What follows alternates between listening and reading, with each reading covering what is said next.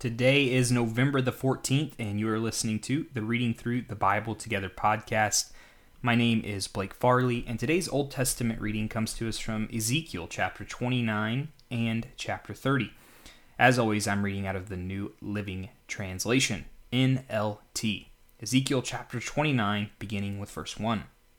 On January 7th, during the tenth year of King Jehoiachin's captivity, this message came to me from the Lord. Son of man, turn and face Egypt, and prophesy against Pharaoh the king and all the people of Egypt. Give them this message from the sovereign Lord I am your enemy, O Pharaoh king of Egypt, you great monster, lurking in the streams of the Nile. For you have said, The Nile river is mine. I made it for myself. I will put hooks in your jaws, and drag you out on the land, with fish sticking to your scales. I will leave you and all your fish stranded in the wilderness to die you will lie unburied on the open ground.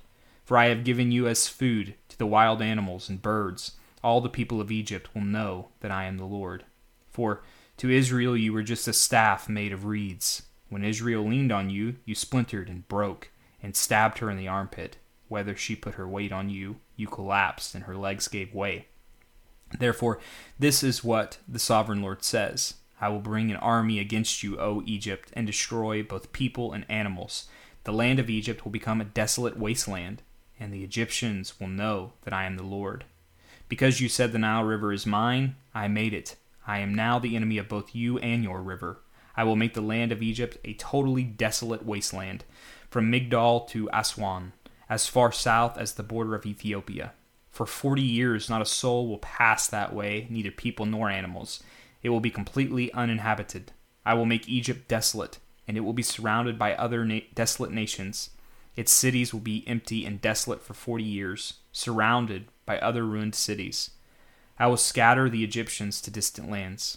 But this is what the sovereign Lord also says At the end of the forty years, I will bring the Egyptians home again from the nations to which they have been scattered. I will restore the prosperity of Egypt and bring its people back to the land of Pathros in southern Egypt from which they came. But Egypt will remain an unimportant minor kingdom. It will be the lowliest of all the nations, never again great enough to rise above its neighbors. Then Israel will no longer be tempted to trust in Egypt for help. Egypt's shattered condition will remind Israel of how sinful she was to trust Egypt in her early days. Then Israel will know that I am the sovereign Lord. On April 26th, the first day of the new year, during the 27th year of King Jehoiachin's captivity, this message came to me from the Lord. Son of man, the army of King Nebuchadnezzar of Babylon's of Babylon fought so hard against Tyre that the warriors' heads were rubbed bare and their shoulders were raw and blistered. Yet Nebuchadnezzar and his army won no plunder to compensate them for all their work. Therefore, this is what the sovereign Lord says I will give the land of Egypt to Nebuchadnezzar, king of Babylon. He will carry off its wealth, plundering everything it has, so he can pay his army. Yes, I have given him the land of Egypt as a reward for his work, says the sovereign Lord, because he was working for me when he destroyed Tyre. And the day will come when I will cause the ancient glory of Israel to revive. And then, Ezekiel, your words will be respected. Then they will know that I am the Lord. Moving into chapter 30, beginning with verse 1. This is another message that came to me from the Lord. Son of man, prophesy, and give this message from the sovereign Lord. Weep and wail for that day, for the terrible day is almost here, the day of the Lord. It is a day of clouds and gloom, a day of despair for the nations. A sword will come against Egypt, and those who are slaughtered will cover the ground.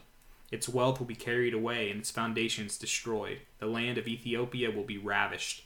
Ethiopia, Libya, Lydia, and all Arabia, and all other allies will be destroyed in that war. For this is what the Lord says All of Egypt's allies will fall, and the pride of her power will end. From Migdol to Aswan, they will be slaughtered by the sword, says the sovereign Lord. Egypt will be desolate, surrounded by desolate nations, and its cities will be in ruins, surrounded by other ruined cities.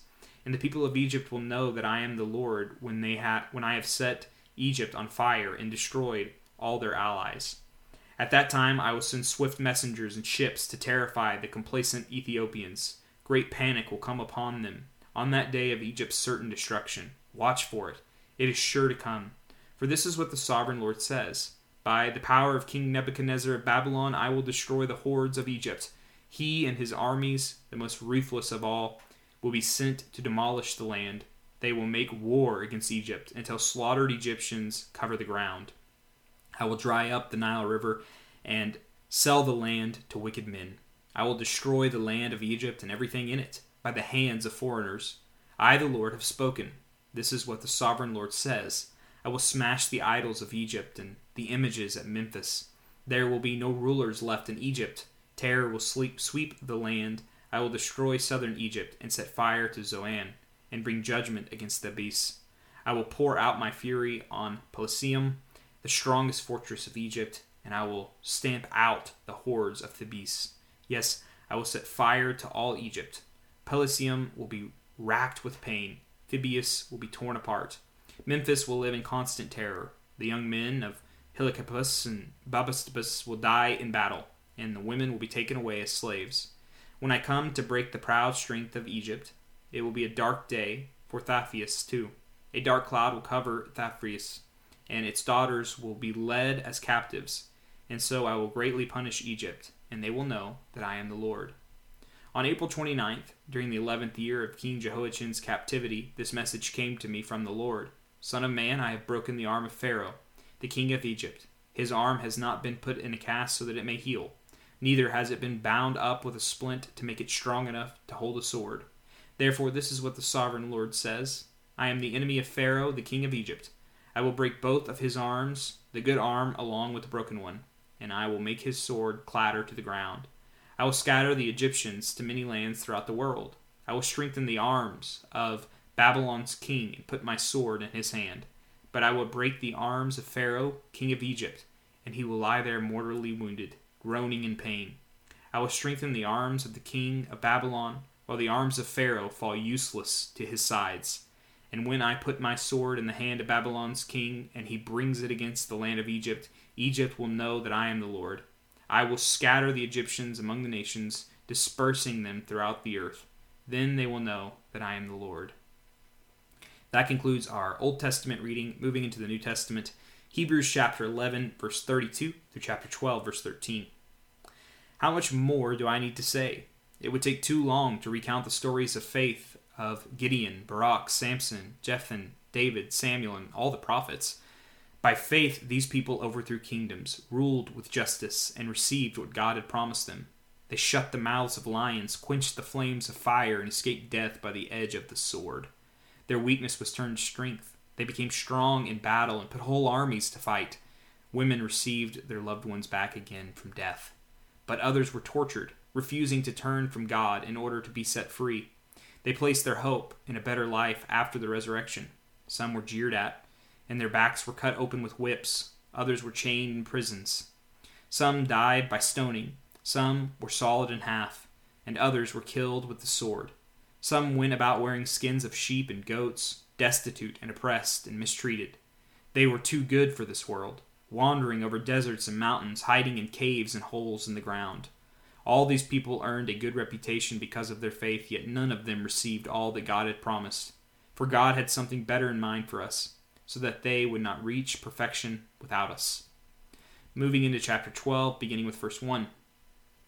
Therefore, since we are surrounded by such a huge crowd of witnesses to the life of faith, let us strip off every weight that slows us down, especially the sin that so easily trips us up, and let us run with endurance the race God has set before us we do this by keeping our eyes on Jesus, the champion who initiates and perfects our faith. Because of the joy awaiting him, he endured the cross, disregarding its shame. Now he is seated in the place of honor beside God's throne. Think of all the hostility he endured from sinful people. Then you won't become weary and give up. After all, you have not given your lives in your struggle against sin. And have you forgotten the encouraging words God spoke to you as his children? He said, My children, don't make light of the Lord's discipline, and don't give up when he corrects you. For the Lord disciplines those he loves, and he punishes each one he accepts as his child. As you endure this divine discipline, remember that God is treating you as his own children. Who ever heard of a child who is never disciplined by its father?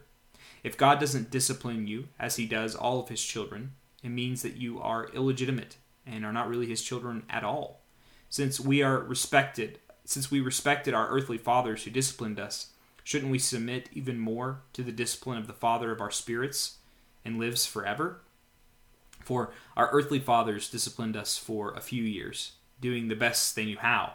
But God's discipline is always good for us, so that we might share in His holiness. No discipline is enjoyable while it is happening, it is painful. But afterward, there will be a peaceful harvest of right living for those who are trained in this way. So take a new grip with your tired hands and strengthen your weak knees. Mark out a straight path for your feet so that those who are weak and lame will not fall, but become strong. This concludes our New Testament reading, and moving into our Proverbs reading, it will come to us today from Proverbs chapter 27, verse 17. As iron sharpens iron, so a friend sharpens a friend. And finally, we will be reading Psalm 112 in a posture of prayer. This is the 112th Psalm, beginning with verse 1. Praise the Lord. How joyful are those who fear the Lord and delight in obeying his commands. Their children will be successful everywhere. An entire generation of godly people will be blessed. They themselves will be wealthy, and their good deeds will last forever. Light shines in the darkness for the godly. They are generous, compassionate, and righteous. Good comes to those who lend money generously and conduct their business fairly. Such people will not be overcome by evil. Those who are righteous will be long remembered. They do not fear bad news. They confidently trust the Lord to care for them. They are confident and fearless and can face their foes triumphantly. They share freely and give generously to those in need. Their good deeds will be remembered forever. They will have influence and honor. The wicked will see this and be infuriated. They will grind their teeth in anger. They will slink away, their hopes thwarted. Father, thank you that you are good. Lord, we do praise you. I pray that we would be joyful as we live in a righteous and reverent fear of who you are and what you've done and we delight in obeying your commands because you have transformed us. You've given us your Holy Spirit, and we can no longer be the same. Your commands have been written in our minds and on our hearts. Lord Jesus, we love you, and we seek to serve you in all of life. Amen. Thank you for joining me for today's reading, and I hope to see you back here tomorrow for another day of reading through the Bible together.